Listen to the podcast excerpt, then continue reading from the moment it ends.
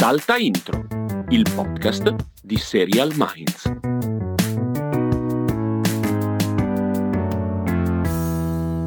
Castelli, ti senti osservato?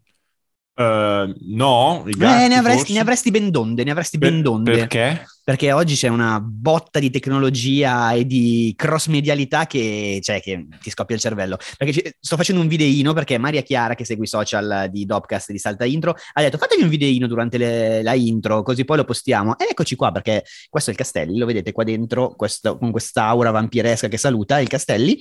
E, e niente, così. Come siamo una... multitasking, tra Vero? l'altro. Senz'altro, bello. Poi questo modo di fare l'introduzione è senz'altro quello che serve per caricare poi sui social una cosa del genere. Perché... Ma infatti è, è già virale questo contenuto. È già virale, è già virale, è già virale. Cioè, proprio... Va bene, quindi adesso io stoppo il video, stoppo il video e, e cosa succederà adesso su, durante questa puntata? Lo scoprirete solo ascoltando Salta Intro.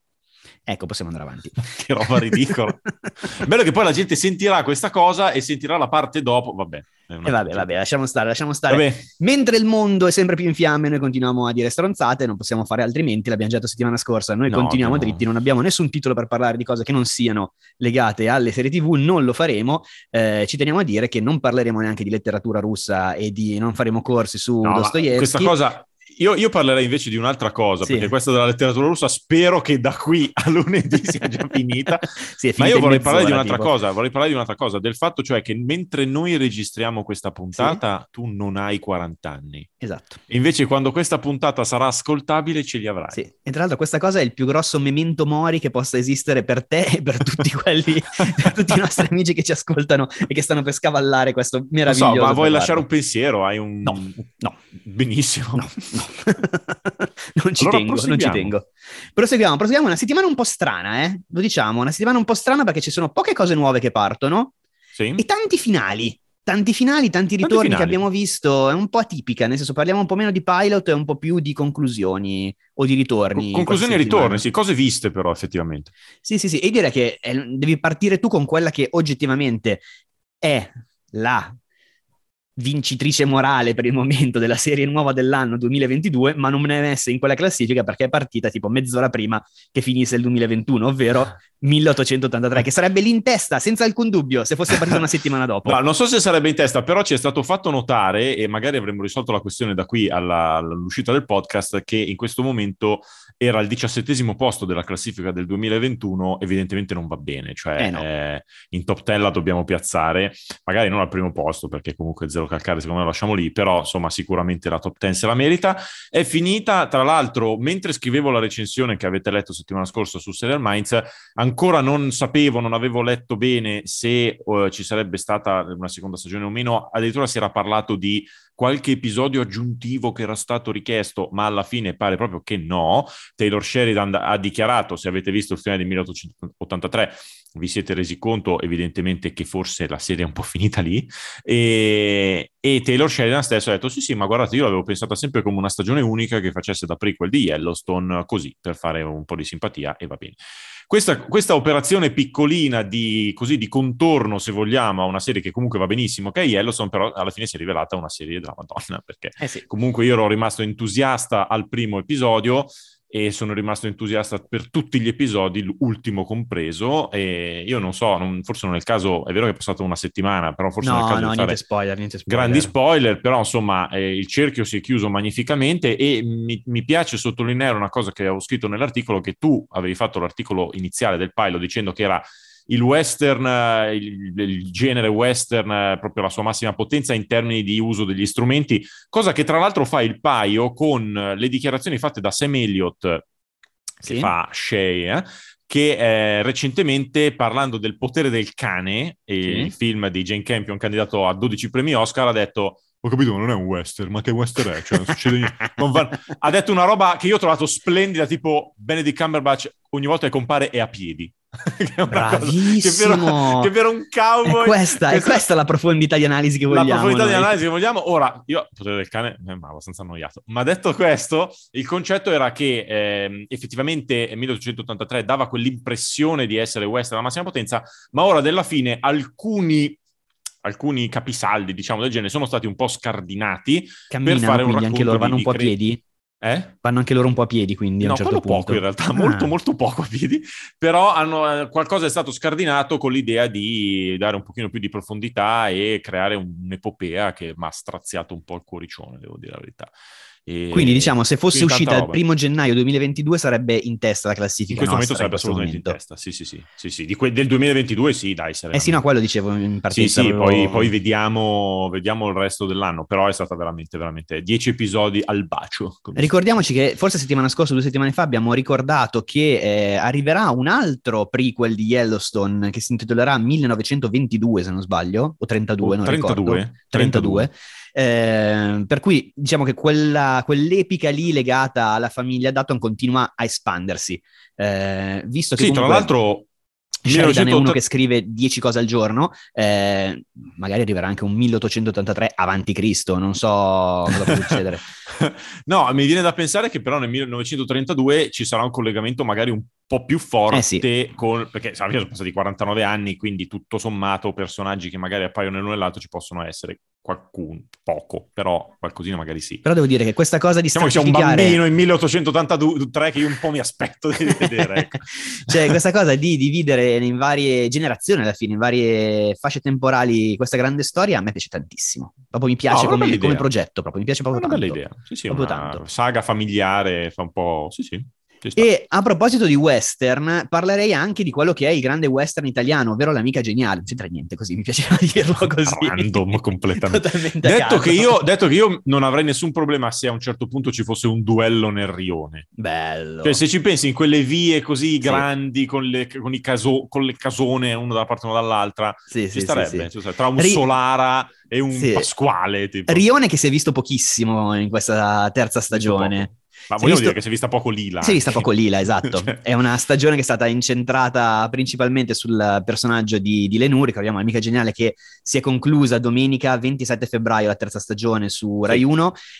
Adesso sta iniziando la messa in onda statunitense, perché su H B O partiva invece il ventotto febbraio, quindi ma, negli Stati Uniti ancora non è andato nulla, a differenza invece di quanto era accaduto nelle prime stagioni, in cui addirittura c'era un anticipo di qualche giorno nella messa in onda statunitense, mi ricordo. C'era, sì, su H B O andava un po' prima e infatti facevamo in tempo, avevamo fatto in tempo, se ricordi, a scaricare quella puntata eh. in cui c'era stato lo stupro, tipo una roba così, e si vedeva un po' di più su ah, H B O, è vero, hai ragione, che era stata mezza censurata su Rai uno, quindi sarà interessante capire se, siccome c'è, c'è, c'è qualche scena tostarella eh, di questa stagione, di, sia in termini di pestaggi, sì. di, capire se su H B O è un po' più gore, un po' più splatterona.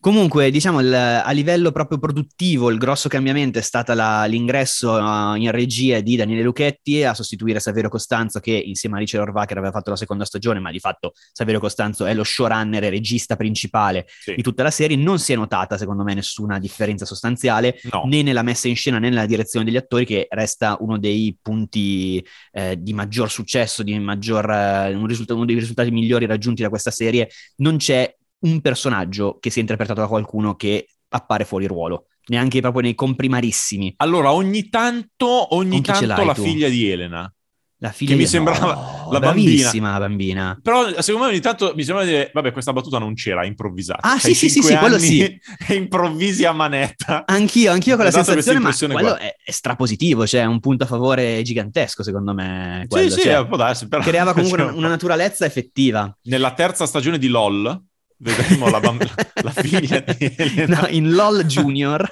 In LOL Junior, guarda che ci sta. Eh. Sì, sì, andiamo a registrare anche questo, anche questo formatino. Comunque, dicevo, la terza stagione che ha avuto per protagonista quasi esclusiva, diciamo, Elena Greco, Lenù, interpretata da Margherita Mazzucco, ehm, mentre Lila eh, era decisamente sullo sfondo, nel senso, eh, in realtà la distanza tra i due personaggi aumenta al crescere dell'età, ma una distanza in questa, in questa terza stagione è anche geografica.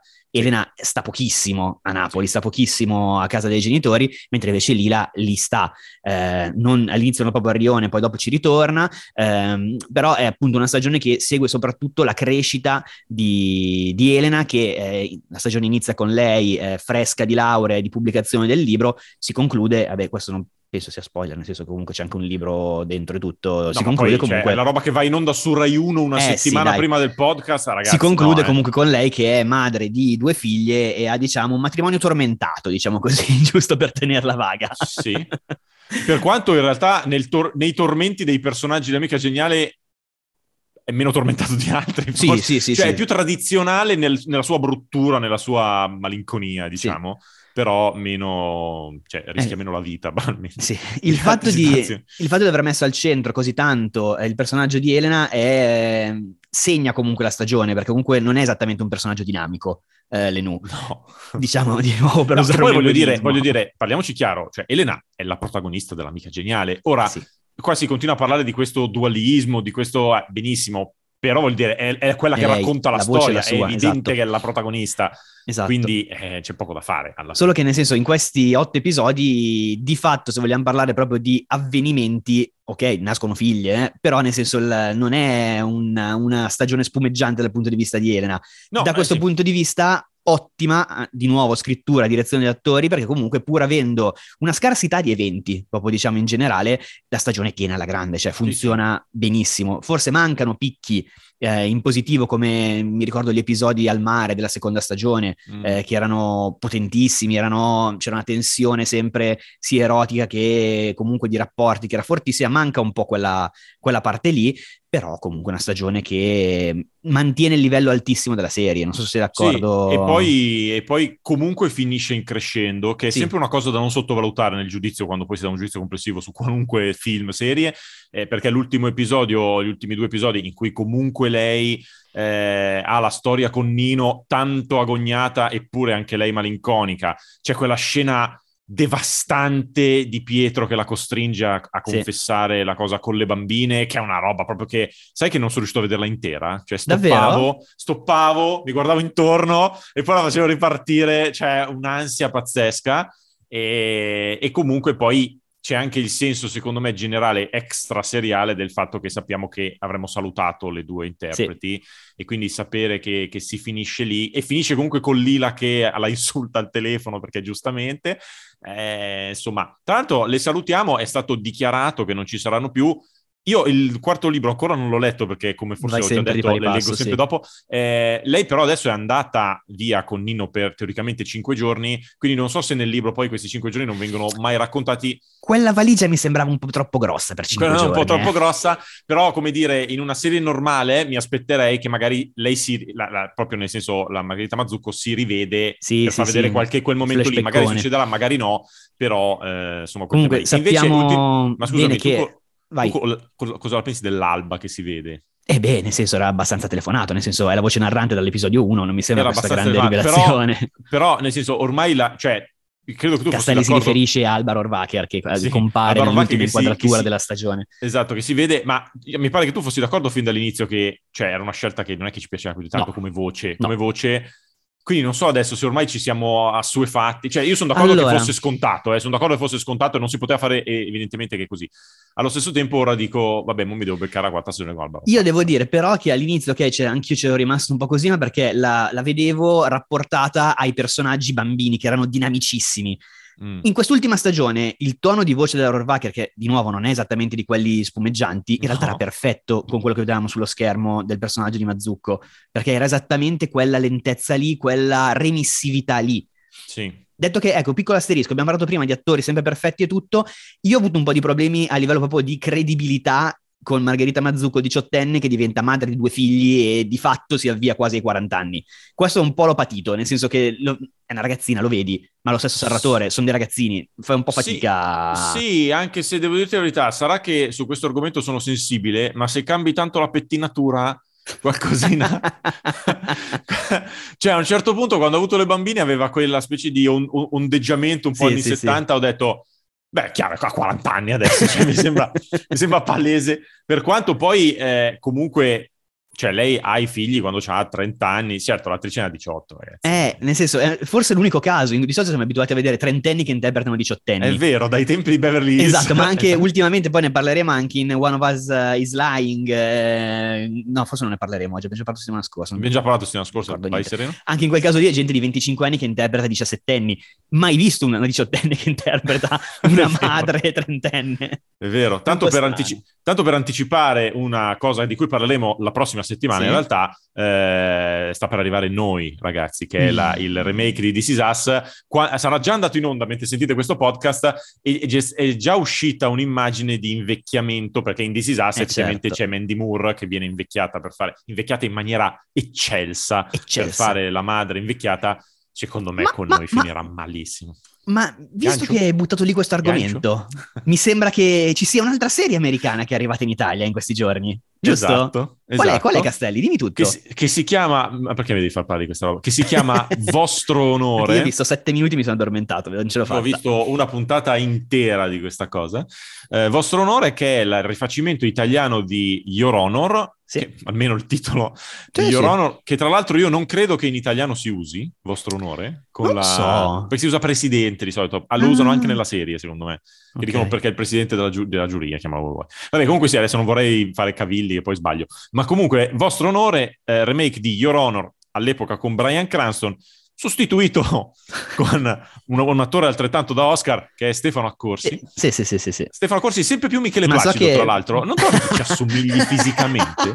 È bellissima questa cosa. Tra l'altro so che comunque Bryan Cranston aveva segnalato Stefano Accorsi. Aveva segnalato sì, Stefano Accorsi. Un po' come Maurizio Sarri quando segnalò Marco Giampaolo sulla panchina de- per la panchina dell'Empoli, stessa cosa. Ed è andata benissimo. Cepolo, esatto. Comunque, no, però per l'Empoli è andata bene. È andata bene. E... Vabbè, ragazzi, cosa dire? Eh, guardatevi Your Honor, nel senso, ma con grande, ma l'ho detto senza acrimonia. Vostro, uh, Vostro Onore, al contrario dell'Amica Geniale, che è una serie italiana coprodotta con H B O, eccetera, che ha, non lo so, alzato l'asticella in maniera importante, Vostro Onore mi sembra veramente una fiction nei termini più tradizionali del termine, sì. che diluisce e eh, addolcisce tantissime cose che nella serie originale erano molto più toste. Ecco, posso dire, da... esatto, eh, io, nei sette tu. minuti che ho visto, eh, sono i primi sette minuti, forse anche dieci, quindici, non lo so, comunque il, il, il, l'evento principale di quei dieci minuti è la morte di questo ragazzo che viene col, urtato da, da una macchina, il ragazzo è in moto, cade a terra, picchia la testa, muore, che è l'evento che fa muovere poi tutto quello che succede nella serie. Sì. Nella serie originale... Io ho fatto una fatica devastante a vedere, un po' come Castelli con la, con la confessione di Lenù alle figlie. Io ho fatto una fatica devastante a vederlo, ho visto soltanto il primo episodio, poi l'ho mollato perché mi metteva troppa ansia, quella se- troppa angoscia quella serie. Quindi vedevi proprio l'urto tra questa auto e questa moto, il ragazzo in moto che cade a terra, sangue che esce, e una morte lentissima, non finiva più quella morte, cioè ti metteva addosso un'angoscia che ti schiacciava proprio. Sì, tu eri padre da poco e mi esatto, ricordo che questa esatto. cosa... No, a parte quello, a parte quello che comunque mi fa pensare al fatto che tu hai sofferto molto più di me sulla confessione del tradimento ai figli, questa cosa non so, mettitela lì, vai a parlarne con qualcuno perché evidentemente forse sei pronto, non lo so, boh, non lo so, non però, ho mai diciamo... messo le corna, e che io sappia perlomeno esatto. non ho mai messo, quindi... però no, il, no. in Vostro Onore io ho guardato quella scena e non mi sono accorto neanche dell'urto. Nel senso che vedi una moto che va, sì. una macchina che va, moto a terra, gente che si dispera, l'altro morto, non succede niente. Ma nel senso, non, so, proprio, non sono riusciti tecnicamente a sì. rendere il momento in cui una macchina colpisce il motorino. Però sono riusciti a rendere il fatto che un tizio che si ferma e non presta soccorso e gli ruba il portafoglio sì. è un tizio che ha gli orecchini e i tatuaggi, perché esatto. sappiamo che quelli che hanno gli orecchini e i tatuaggi non c'è tanto da fidarsi, eh? esatto esatto diciamo esatto e niente boh sì no, la serie poi... è andata bene eh, comunque è andata bene, ha fatto quasi il diciannove percento venti percento sì, che però non è nemmeno il Vabbè, bottone però... eh, non è nemmeno il bottone sì calcola che non è doc, carità, certo. siamo nell'ambito della media per le, per le fiction di Rai uno francamente, e non lo so, a me è sembrata una cosa che non lo so, se non l'avete visto l'originale, vi piace la fiction di Rai uno, sì, però io la, mentre l'Amica Geniale la metto insieme a, ci viene spontaneo di metterla insieme con le serie americane in qualche sì, modo, sì. per quanto sia italianissima, è Vostro Onore io la metto insieme a, a Doc e Don Matteo, ma ne, nemmeno volendo calcare troppo no, la no, mano certo. su questa cosa, perché non è che sia indegna, ma è semplicemente una roba che non, non mi trasmette le cose, e, e la storia la so già e l'ho vista recitata meglio e messa in scena meglio, francamente, eh sì. francamente invece credo ti abbia lasciato qualcosa Euphoria. Non l'ho ancora vista la seconda stagione, devo ancora vederla. Fai Va bene, allora in questo mia... caso non diciamo, non diciamo nulla in Bravo. più, comunque eh, c'è, ci, ci sarà, c'è, c'è C'è un articolo su Serial Minds che non ho ancora scritto, è bellissima questa cosa dei piani temporali che, sì, che non ho ancora scritto, ma voi già lo troverete. Eh, finisce la seconda stagione che avevamo tanto atteso. Noi stiamo vivendo nel prequel di Serial Minds. Nel prequel di Serial Minds. E, mh, la, per la terza stagione ci sarà da aspettare tanto, si è parlato almeno del duemilaventiquattro per una questione soprattutto di problemi eh, di, di impegni di Zendaya, banalmente, che ormai ah, è star sì. assoluta. Eh, che dire, io ho trovato splendida anche la seconda stagione, mh, un trionfo proprio di, di messa in scena straordinaria, di personaggi straordinari, di scrittura straordinaria, con una, visto che di elogi di Euforia ne facciamo in continuazione e, e vale la pena farli anche per il doppio finale, perché per, per dirne una, hanno messo in scena, c'è stata una messa in scena teatrale eh, al liceo che praticamente era la messa in scena delle cose che sono successe in Euforia fino a quel momento lì, quindi i personaggi okay. che guardavano Euforia, praticamente è stata un po' il concetto filosofico dell'ultima parte della stagione, quindi non credo sia un grande spoiler, ma insomma è, è venuta fuori una roba eccezionale. Um, però l'unica cosa, l'ultimo episodio, se parliamo di Serial Moment, ce n'ha tre quattro proprio pem pem pem, però si sono persi per strada un paio di cose che avevano seminato nel corso della stagione, cioè due o tre proprio linee narrative che sembravano veramente importanti per la protagonista, di cui nel finale ci si è eh, letteralmente dimenticati. Cioè, che proprio finisce e dici, ma scusa, ma quella storia là? Ah. Che non è mai una cosa bellissima, soprattutto considerando che appunto la prossima stagione farà due anni. Eh sì. eh, quella cosa lì ha sporcato leggermente. Detto questo, resta una delle serie migliori in circolazione, secondo me, senza grande dubbio. Sai chi si occuperà di questi buchi di sceneggiatura? Chi? Vostro Onore, Stefano Accorsi. Sì. È nel tribunale, nel tribunale dei buchi di sceneggiatura, presieduto da lui medesimo. È possibile, è possibile. Abbiamo finito i finali? Abbiamo finito i finali, devo dire, sì. Eh, allora facciamo i due ritorni, che hai visto facciamo tu di nuovo. Perché comunque, io ho visto cose, sentiamo, io, io, io, l'amica geniale l'ho finita in tempo, eh. È un, wow. un record. Eh, Ma per però non è ancora finito Christian. Cristian non ha ancora finito. Ma da, cazzo, sono sei episodi, ne hai visti quattro, guarda due episodi. Stasera c'è, c'è Master, c'è, perché giovedì, stai recitando di giovedì, c'è Master, Master, c'è la finale. Io eh. sai che ho finito, siccome l'anno scorso avevo visto LOL eh, in ritardo, mm-hmm. e pratic- no, in ritardo, mi ero spoilerato il finale e quindi non ho, non ho più visto gli ultimi due episodi, se non gli ultimi cinque minuti. Eh, perché la trama è importante in LOL, è una importante. volta che ti spoiler il finale Ieri sera, ieri sera... Eh, sono uscite, non dico niente perché tu non l'hai visto, ieri sera le, le, punt- le due puntate finali dopo le ah, prime sono già quattro, uscite? Sono uscite alla mezzanotte, io l'ho vista alle due di notte. Maledetto, vabbè, non me ne frega perché niente. Perché volevo assolutamente, voglio dirti solo che rispetto alla prima stagione, per il mio gusto e per la mia epica, è stato molto meglio. Eh, io sono d'accordissimo, sono d'accordissimo. È stato molto meglio. Io mi sono divertito di più. Eh, le prime no, quattro puntate c'erano personaggi che mi piacevano di più e anche e che fino alla fine hanno tenuto secondo me più alto un po'. Sì, sì, sì, poi so che tu sei particolarmente legato e sei molto appassionato di Tess Masazza, che è un po' sì. il, il fulcro intorno a cui è ruota tutta questa stagione. Eh, posso cui... confermarti che anche negli ultimi due episodi è stata sostanzialmente inutile. Ma lo dico, io non so a momenti chi sia, se ci sono dei fan di Tess Masazza, massimo rispetto, per carità, di sarà bravissima a fare cento cose. Il LOL è stata praticamente inesistente, eh, ma no, sarà no. anche questione di, perché anche Guzzanti comunque, che io adoro, Guzzanti è andato lì e le cose che ha fatto soprattutto sono stati i suoi vecchi personaggi, cioè sì. ha fatto, fa più fatica di altri, per esempio molto più fatica di Maccio Capatonda a, sì. a, a improvvisare, cioè eh, so, sono anche altri mestieri e altre generazioni secondo me. Tess Masazza che forse fa altre cose bene qua. Non si è vista, non so chi sia praticamente. Non sapevo chi fosse. Forti, non sono so... parole forti dire che fa altre cose bene, sono parole molto forti, ma bene. Ti chiederei comunque la stessa forza di parole per parlarmi della prima puntata di Killing Eve e di Peaky Blinders, che sono tornate in pompa magna questa settimana. Killing Eve è su Team Vision, eh, Peaky Blinders no, va su Netflix già o arriva dopo alla fine, non ricordo. Eh, non, non credo che si, ci sia già la prima puntata. Arriverà fra un po', quindi, ok. Boh. È uno comunque... dei finti originali. Okay. Esatto, dei finti originali. Comunque, vabbè, Peaky Blinders...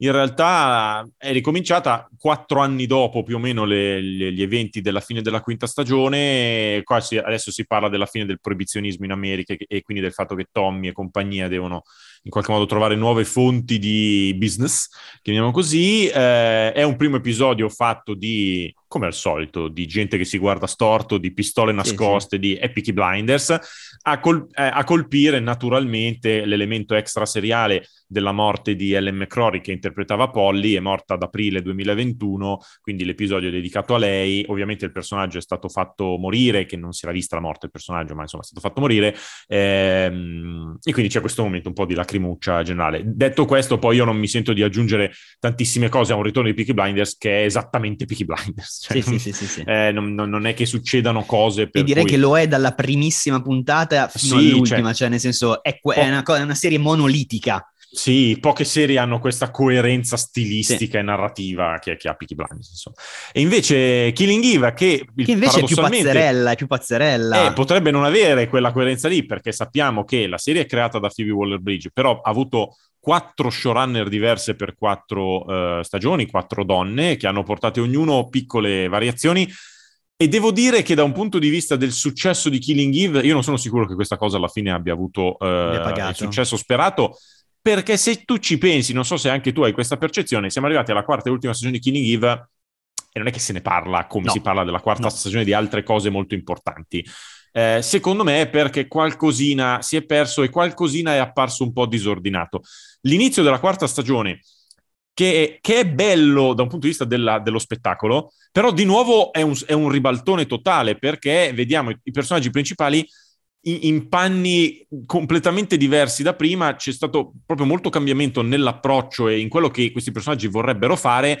Poi c'è sempre una eleganza pazzesca, perché, vabbè, questo lo possiamo dire, c'è Villanelle che sta cercando di redimersi, non ce la farà naturalmente, certo. sta cercando di redimersi e passa tutta la prima puntata a cercare di farsi battezzare per entrare. Ricordiamoci in una... che Villanelle per Castelli era il modello di Inventing Anna, cioè per lui Inventing Anna sarebbe dovuto essere, essere una, una serial killer sì. internazionale. Il fatto che non lì. fosse Villanelle è stato grande delusione, sì, sì, sì, però sì, sì, eh, sì. quando parlo di eleganza c'è tutta una prima puntata in cui praticamente ogni volta in cui Jodie Comer è, interpre- è interpretata, è inquadrata, le vedi alle spalle degli oggetti che formano ali, che formano aureole, bello, cioè c'è quel bello. tipo di ricerca lì che va benissimo, è bellissima così, però è di nuovo un po' spiazzante e quindi ci viene un po' difficile ritrovare subito le fila del discorso, ma confidiamo che verranno ritrovate e comunque è un bel esordio, eh, per cui siamo contenti che è tornata. Però mi sembra, cioè la prima stagione era datele tutti gli Emmy che avete, sì, sì, sì, e sì, invece sì. arrivati alla Vabbè, quarta messa al primo posto dell'anno in cui è uscita come serie sì, dell'anno sì, sì, per sì. noi sì sì sì e quindi però qualcosina secondo me si è perso per strada. Vediamo come si concluderà la stagione, ne riparleremo, vediamo un po' come va. Ottimo, parleremo secondo me più avanti in maniera molto più dettagliata di missus Maisel, che è partita comunque da poco e anche lei mi sembra eh, Maiseleggi come suo solito, nel senso sono quelle serie che ok non è Peaky Blinders, però comunque è talmente canonizzata, mi viene sì. da dire, che comunque, ok, ovviamente ci sarà da parlarne, ci sarà da fare, speriamo, i soliti meritati elogi, però forse ha più senso parlarne fra un po'. Guarda, l'unica cosa che mi sento di dire fin da adesso è sì. che si nota un problemino, cioè alla fine della terza stagione lei era, o comunque, alla fine fine no, ma comunque lei stava andando verso il successo, sì. gliel'hanno dovuto togliere, perché sennò non è più missus Maisel. Cioè, eh certo. se tu le togli il successo, la togli dalla famiglia, la togli da sì, Joel, sì, sì, sì. la togli dal suo...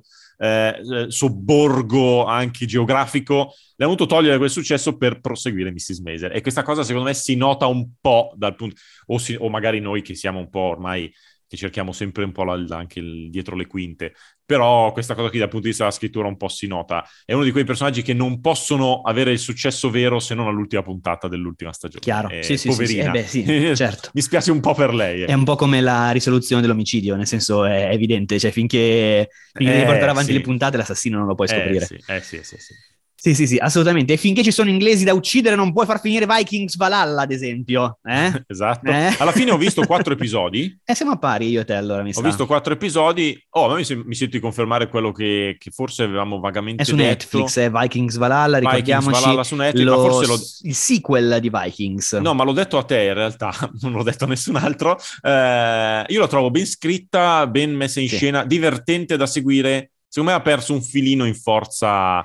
filosofica, immaginistica. Ma secondo me è più di personaggi, cioè comunque io non l'avevo amata tantissimo Vikings, eh, eufemismo, però il, nel senso comunque i personaggi forti c'erano, in alcuni casi per me diventavano anche macchiette, però c'erano. Qui mica troppo. Diciamo che, no, man- che non c'è Ragnar. Cioè, non c'è Ragnar non nel senso di lui, nel senso di quel personaggio lì interpretato sì. da un attore che abbia quello sguardo lì. Non c'è Lagertha, Lagertha, Lagertha, sì, come sì, vogliamo sì. chiamare. Mm, si, si, c'è un pochino più di fatica da quel punto di vista lì. Sì. Però se la, la si segue volentieri. E quando si no, viene, no, è una buona si... serie secondo okay. me. Infatti non... E il discorso cristiani, pagani è, è bello. Comunque. È molto è una roba interessante. Da, molto da, barbero, sì. da barbero bella, secondo me. Assolutamente, mentre invece dimmi qualcosa anche di Super Pumped, che è la serie, vi, vi ricordo, una, come impostazione un'antologica un po' alla American Crime Story, dedicata a grandi personaggi dell'imprenditoria fondamentalmente. Il sì. primo installment, come direbbero gli americani, è dedicato a, al fondatore eh, di Uber, interpretato da Joseph Gordon-Levitt. Eh, la serie è nata su Showtime, non c'è ancora al momento una messa in onda o una diffusione italiana. Noi ci aspettavamo buone cose, perché comunque a me al Castelli piacciono queste cose qua, sì. un po' bio, un po' contemporanee anche, eh, però Castelli non eri entusiasta, mi pare, no, dei messaggi sono... che mi ha mandato. Eh, ci aspettavamo cose buone e secondo me ci sono state, nessuna delle quali è uscita nemmeno di un millimetro dal solco che noi pensavamo avrebbe preso. Cioè è esattamente quella cosa biografica di imprenditoria americana, di lui che non ha i soldi ma convince quello che ce li ha a darglieli perché la sua idea è troppo ganza, di problemi con lo Stato che mette i bastoni fra le ruote all'imprenditore e allora lui però rilancia sempre con quella cosa un po' da Wolf of Wall Street, no? Sì, quella... sì, sì. È, es- è esattamente quello che mi aspettavo, in positivo perché si segue volentieri il pilot, però nemmeno una mezza sorpresa, ecco. In America non è andato bene. Non è andato bene, gli ascolti sono stati bassettini e boh, non so cosa, se si aspettassero tanto di più, tanto di meno. La, la verità è che dopo aver annunciato già la seconda stagione su Facebook, forse potevano anticipare quella che forse aveva un pochino più di... Su qual era la seconda, non ricordo? Su Facebook. Ah, su Facebook, scusami. Annuncio su Facebook perché avessero ah, pubblicato scusa. un post. Hanno annunciato su Facebook la seconda esatto. stagione, quindi no, la seconda stagione è su Facebook. Sì, sì, l'argomento sì, esatto. sarà Facebook, che tra magari sarà più interessante. Però parlavamo pure. l'altro giorno nel Castelli del fatto che questa serie appunto va su Showtime, io l'ho buttato lì eh, una cosa del tipo, ma Showtime si è un po' persa per strada ultimamente, eh, e non so, non tanto a livello di ascolti, che non dovremmo fare delle grandi ricerche o cose, comunque anche l'ultimo di Dexter è andato anche, era andata bene. Però ci sembra che rispetto a qualche anno fa abbia perso un po' di centralità, un po' come era successo con Hulu, che aveva avuto un anno di botta e poi è un po' andata calando. Showtime ha avuto tanti anni in cui è andata molto sì. bene a livello di percepito, eh, non sto parlando di numeri in nessun caso, sì, sì, sì, sì, proprio sì. di percezione di ok, su Showtime fanno le cose fighe. No, adesso però... Oh, sono vero. perso per strada come percepito. Sicuramente me. Ci stiamo dimenticando qualcosa. Sì, sicuramente. Però eh, ho l'impressione che negli ultimi anni la grande verità, secondo me, è che praticamente... con le piattaforme, eh, le reti televisive americane che siano rimaste in cima, c'hai H B O, ma se ci pensi, già A M C, che sì. voglio dire, è la casa di Mad Men, The Walking Dead, uh, Breaking Bad, eccetera, eccetera, eccetera, comunque negli ultimi anni non è riuscita più a sparar fuori e vive ancora, peraltro, di The Walking Dead, quindi eh, comunque è, è solo H B O di fatto che riesce a essere... ancora al top uh, di tutto, a prescindere sì, dallo sì, sì. strumento. Sul resto hanno vinto le piattaforme e c'è poco da fare, cioè c'è poco da fare. Sì, ecco, forse guarda, l'altra serie, c'era Your Honor su Showtime, c'era il, il sequel di, di L Word e c'era è arrivata anche Yellow Jackets, però non sono i titoli che ti fanno no, no, saltare no, in cioè... piedi. Yellow Jackets è, è finita da qualche settimana e non è che adesso ci sia, ha avuto buone recensioni, se ne è parlato bene, ma non è che siamo qui a aspettare la seconda stagione di Yellow Jackets no, no, come no, se non infatti, ci fosse un domani. Eh, infatti. Idem è il Word. A parte che il Word era già di, di super nicchia già all'inizio, non è, non è mai arrivata a Sex and the City il Word, e, e tuttora... veramente non ne parla nessuno mai, cioè non, proprio non è passato sì, in sì, sordina sì. Cioè nel senso, per dire, qual- qualche anno fa, giusto per parlare di serie partite tra il duemilaundici e il duemilaquindici, avevamo Homeland, Shameless, Masters of Sex, Ray Donovan, The Affair, Negli... Eh... che sono serie comunque che al di là che possono grossa. piacere o meno, però è roba grossa, è roba grossa questa cosa qua grossa. Non ce l'abbiamo negli ultimi anni, basta no, pensare anche a American Rask, a me anche era piaciuto il primo episodio, poi sinceramente l'ho mollato lì, però è chiusa, ha fatto talmente poco, cancellata, esatto eh. Per cui, boh, nel senso, vabbè, capiremo in che modo cercheranno di... Dopo questo necrologio di Showtime, esatto, che è diventata... Come minimo, minimo tra qua e la prossima settimana butterà fuori otto serie meravigliose. Showtime is, the new, is the new cloaca. Vabbè, no, dai, ma non, non è neanche The New Cloaca, perché no, non, infatti, non esce niente. Infatti. Cioè, non c'è, è proprio la poca roba, vabbè. Dai, dimmi qualcosa di Guardians of Justice, che poi... Chiudiamo le novità con Guardians of Justice di Netflix, di cui ho visto un episodio. Vi ricordate quella cosa strana a metà tra animazione e non animazione? Supereroi, distopia, eh, devasto mentale. Ho visto il primo episodio, eh. potete prenderla anche bene se volete, la cosa che sto per dire, ma è veramente una cazzata mondiale, okay. cioè, cioè una roba surreale, completamente senza senso. Ma la cosa dell'avere le varie... che c- si era detto ci sono vari stili di animazione, io pensavo di episodio in episodio, no, dentro lo stesso episodio. Persone vere vestite da cosplayer peggio del peggio cartoomix milanese, con, con dentro poi arrivano gli inserti a cartone che hanno uno stile, dopo un minuto c'è un inserto a cartone che ha un altro ah, stile. Tutto questo fastidio, per parlare di supereroi, della morte di un supereroe simil Superman, che poi tutti gli altri supereroi, i suoi amici, cercano di tenere... Ma per dire, ah, c'è un problema, ci sono dei tirannosauri cyborg in Malesia, correte a, a picchiarli. È una roba... Che grado di interesse, sen- che grado di interesse. No, per te veramente niente, però devo dire che io, cioè, non lo so, potrei vedere il secondo episodio solo perché dico, qui c'è anche il caso che il secondo episodio succede qualcosa di clamoroso, ma il primo episodio è veramente una, un, come dire, un, un sacco di cose che ti vengono buttate in faccia random, ma come se ci fosse, sai che ho, ho immaginato questa scena in, una, in un brainstorming, in una writer's room, in cui si dice, va bene ragazzi, sì, tiriamo sì. fuori delle idee, normalmente in un brainstorming però ne bocci la maggior parte, qui le accolgono tutte, sì, sì, cioè sì, non sì, c'è sì. una sola idea del brainstorming, e dice sì sì la facciamo questa, la facciamo tutto insieme, che è l'effetto un po' cacofonico, devo dire la verità. Però vabbè. Vabbè, su Netflix, eh, Guardians su Netflix, of Justice. Invece Guardians. Andiamo sulle serie che arrivano questa settimana. Solo tre serie nuove.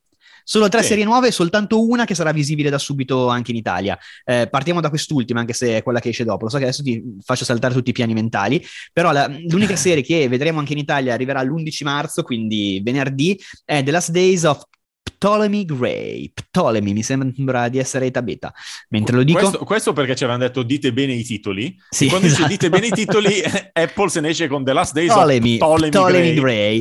Gray. Su bene. Apple ti vu Plus, appunto, Samuel L. Jackson eh, interpreta il personaggio principale, che è un signore attempato che sta perdendo la memoria, eh, grazie a un intervento chirurgico riesce, o comunque se non chirurgico, comunque un intervento di alta tecnologia, riesce a recuperare in un botto tutti i suoi ricordi, ma proprio tutti. Mm. E piano piano andrà poi perdendoli, perché comunque la malattia continuerà a fare il suo effetto. Nel momento in cui recupera questi ricordi, lui inizia a ricostruire delle cose che sono successe nella sua vita, e probabilmente tipo dei, dei, delle cose brutte successe nella famiglia, tipo gente che ha rubato cose, forse ammazzamenti, non lo so, cioè, il trailer è molto vago, si capisce che lui inizia a ricostruire dei ricordi che aveva cancellato e attraverso quelli a scoprire delle cose. Allo stesso poi, tempo però, è un, però po', li perde. È un po' una corsa contro il tempo, perché comunque lui è malato. Cioè, nel senso, non è che l'hanno guarito, eh, non so se Alzheimer o demenza senile o cosa, cioè non è che l'hanno guarito, semplicemente è come se gli avessero rimesso tutto quello che aveva dimenticato, però la malattia intanto continuerà ad andare avanti. Come un secchio che abbia dei buchi, bravo, l'hanno bravo. riempito di nuovo, ma continua a perdere. Ma i buchi continuano, esatto, per cui ma è un po' roba... una corsa contro il tempo, è molto... È un po' memento questa roba qua. Eh, cioè, ci, può stare, quell'idea ci può stare, lì, quell'idea lì. Di uno stare. Che deve ricostruire cose che non si ricorda. Quindi, nel senso, l'impianto è molto forte, perché l'idea è molto bella, secondo me. Sì. È tratta da un romanzo di Walter Mosley, ehm, che non so minimamente chi sia, ammetto la mia ignoranza. L'hai e... detto, l'avevi detto con una sicumera. Vero, vero. Infatti, ho, ho, ci ho tenuto a essere onesto e poi denunciare la mia ignoranza. Comunque sì, è una serie che sembra molto interessante. Siamo sempre al rilascio settimanale eh, di episodi su eh, Apple ti vu Plus. Si parte con i primi due, poi una settimana, secondo quella che è una, un segno di civiltà. Ripetiamo sempre sì, eh, contro esatto. il binge watching. Comunque diciamo questa è nettamente la serie più interessante della settimana. Eh, a questo punto andiamo a ritroso. Il giorno prima parte su Peacock Bust Down. Peacock sappiamo che ormai fa parte del bouquet di, eh, di Sky, quindi presumibilmente arriverà lì prima o poi. Io questa è una serie di cui non ho capito niente, ma niente. Ho letto la tramina, non ho capito niente. Ho visto sì. il trailer, nel trailer non si capisce niente volutamente. Leggo soltanto che c'ha eh, come produttore Lorne Michaels, ovvero il creatore del Saturday Night Live e poi di thirty Rock, che è, diciamo, uno degli uomini più influenti a livello di comicità e comedy negli Stati Uniti nell'ultimo secolo, fondamentalmente. Sì. E, però vi giuro, non ho capito niente. So che tu hai studiato un po' di più. No, io da quello che ho capito si tratta di, sono quattro personaggi che lavorano in un casino dove fanno um, lavori, diciamo, di bassa manovalanza in questo, in questo casino, e cercano una vita migliore, cercano di... e questa vita migliore però la cercano, da quello che ho capito, attraverso espedienti o idee strambe o idee poco pulite. O... l'idea è un po' questa qui, di quattro personaggi che vogliono cambiare vita in un mondo fatto di lustrini e però non gli va bene e, e diventa una cosa commediosa e stupidona. Sì. Mm, l'ho intesa così.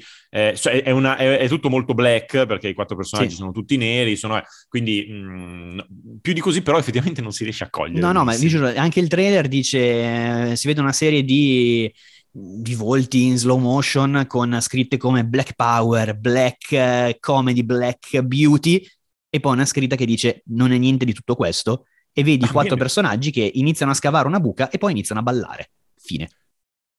Fine. Mi sembra peggio di The Guardians of Justice. Esatto, esatto, però nel senso, è volutamente fatto per non farti capire nulla, per cui certo, certo, vedremo e eh, vi, vi diremo. Mentre invece si capisce ben di più uh, The Thing About Pam di N B C, e dico, è una serie strana vedendo il trailer, perché non è la serie che ti aspetti da N B C o dalla Generalista. Mm. È tratta da uno dei duecentomila podcast di True Crime che negli Stati Uniti fanno sfracelli. Racconta la storia di un omicidio e di come quella che sembra essere semplicemente la testimone che tutto sa, eh, in realtà forse sia qualcosa di più della testimone.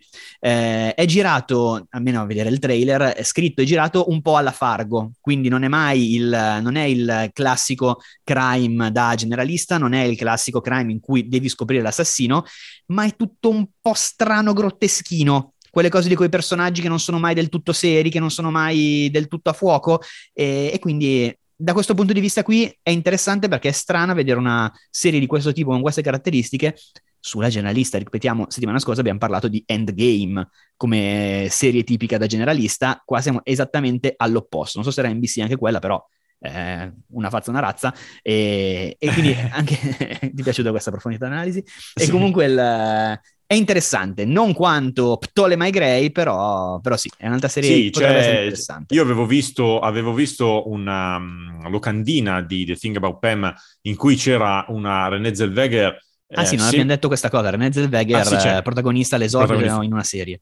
Eh, esatto, eh, in cui si vedeva un suo volto abbastanza terrificante, e già stavo dicendo come riusciremo a parlare in modo delicato del fatto che Renée Zellweger si è rovinata la faccia con la chirurgia. In realtà no, è perché è truccata, è per trucco, fare, sì, la tizia, esatto, vera. Per quanto Renée Zellweger nel passato ci sia qualcosa che non torna, ma in realtà in questo caso qui è truccata, truccata ma del tipo Monster, come sì, Charlize Theron a suo tempo, quindi...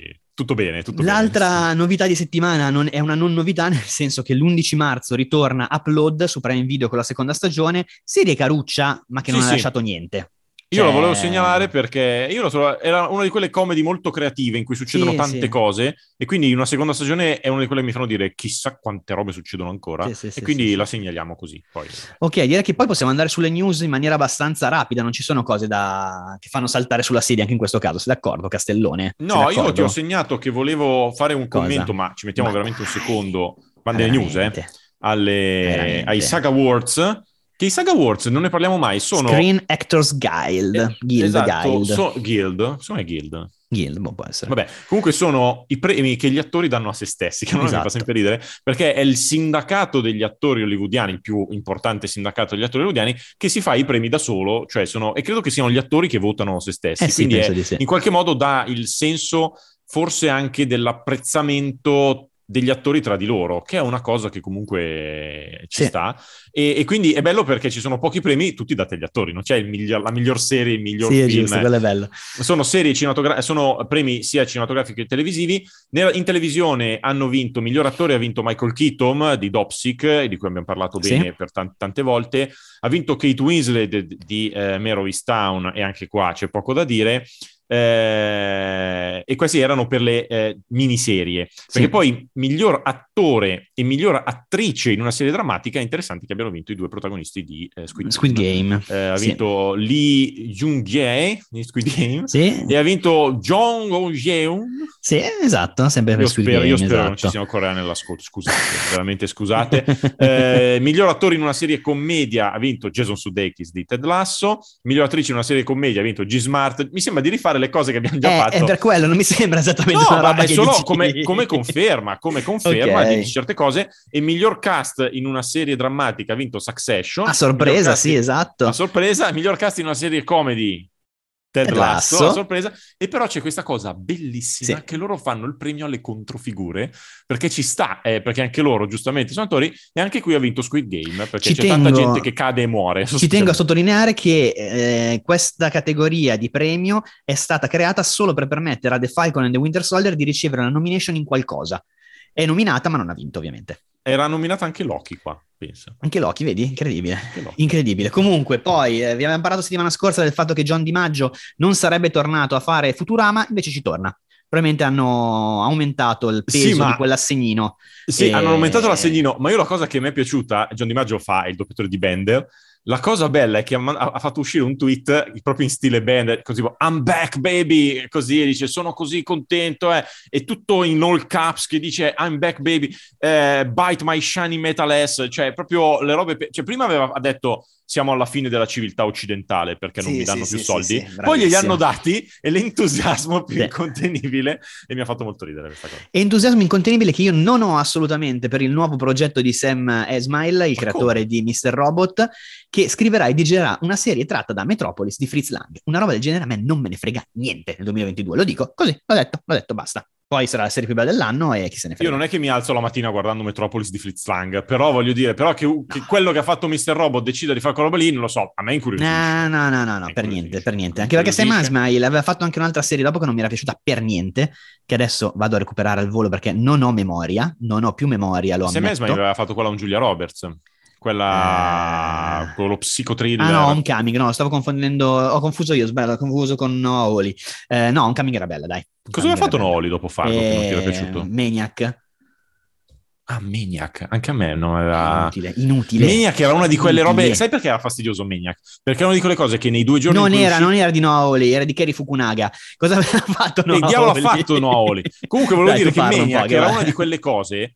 E era una di quelle cose che io quando è uscito ho detto di questa cosa non parleremo più tempo due giorni, e lo dicevo nei, in un momento in cui la gente si strappava le vesti per Legion, me, neanche... Legion, Legion cioè, Legion era bellissima, eh, zio. Ma un cazzo, non sai come no, capito, non un cazzo, però eh, devo dire, devo dire. Così Vabbè. sarà bellissima anche Metropolis di Fritz Lang, perché è fatta da un tizio che non è quello che ha fatto Legion, esatto, ma, che rientra in questa, ma che rientra in questa narrazione di persone allora, sottovalutate. Sai cosa ti dico? Allora mi interessa, se non ha fatto allora Maniac, allora mi interessa. Va bene, va bene. Io aggiungo una cosa piccolina, che più che altro perché non so cosa succederà qui. Dal sedici di marzo le serie supereroistiche Marvel di Netflix, vi ricordate? Daredevil, Luke Cage, Jessica Jones, verranno inglobate da Disney Plus in America. Non mi è chiarissimo, eh, non mi è chiarissimo se questa cosa eh, succederà anche da noi.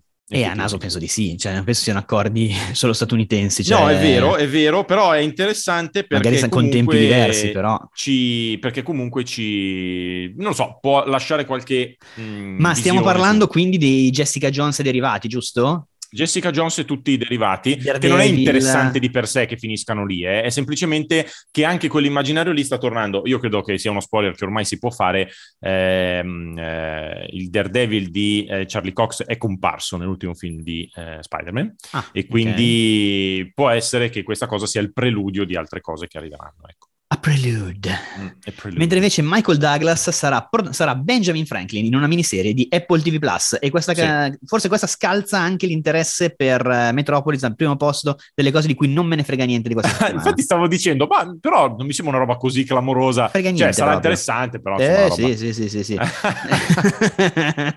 No, però nel senso lui è uno che Michael Douglas, ricordiamoci, aveva fatto Le strade di San Francisco quando era un giovinetto. E io quello è uno dei miei primi ricordi televisivi, lo vedevo la sera su Rai due, penso fosse, insieme a Karl Malden, eh, che faceva il suo partner della polizia, e me lo ricordo perfettamente. tra l'altro è dal settantadue settantasette, l'estate di San Francisco, sì. Io l'avrò visto almeno dieci anni dopo, perché comunque, se me lo ricordo, avrà avuto almeno quattro cinque anni, certo. e... e niente, così. Volevo chiudere così con amarezza. Ma io vorrei chiudere in un altro modo, perché adesso ti stupisco, perché Vai. Questa settimana abbiamo ricevuto poche mail, quindi abbiamo sì. poco da rispondere, e tu hai detto eh ma noi dobbiamo fargli delle domande, sì. dobbiamo lasciargli degli bravo, input. Bravo, dimmi, e che, ho detto, dimmi, e che, ho detto, dimmi e, che hai colto questo gancio che hai fatto involontariamente. Ho colto questo gancio e ho una domanda. Vai. La domanda che io voglio fare e che voi potete rispondere a saltaintro chiocciola gmail punto com, sì. e poi leggiamo le cose migliori o le poche che arrivano, sì. vediamo cosa succede. Visto che abbiamo parlato di eh, sono gli anni dei remake, sono gli anni, abbiamo parlato male di un remake italiano di una serie americana, e forse parleremo male anche di un prossimo remake italiano di una serie americana, noi vi chiediamo di quale serie più vecchia vorreste vedere il remake, e nello specifico se ci sono cose di cui secondo voi potrebbe funzionare un remake persino in Italia. Eh certo, no no, parliamo di remake italiani proprio. Vabbè, io dico anche remake in generale se qualcosa volete rivedere, rinfrescare, ma parliamo di remake. Che remake vorreste vedere con particolare attenzione a remake italiano, e se dici remake italiano vogliamo almeno il o la protagonista. E niente, stai, vale, chiedendo, stai chiedendo una tesina in otto cartelle praticamente, non una Beh, mail. Insomma, il cazzo che volete sui remake. e, noi, esatto. e noi leggiamo le vostre mail. Benissimo, io fra sette minuti ho una riunione, per cui è il momento di chiudere questa bellissima puntata. Bravo, era la numero ventisei. Questa volta Simone Negri non, dov- non dovrà fare niente, perché non deve neanche fare tagli interni. Non ho tossito, tu non hai detto le tue solite castronerie, non hai bestemmiato come tuo solito, non hai detto cose sulle minorenni thailandesi, come ti succede una Cosa puntata su dicendo? due. Per Vabbè. cui Simone, vai tranquillo, questa era la ventiseiesima puntata della terza stagione di Salta Intro. Ci sentiamo settimana prossima. Ciao! Ah. Salta Intro, il podcast di Serial Minds.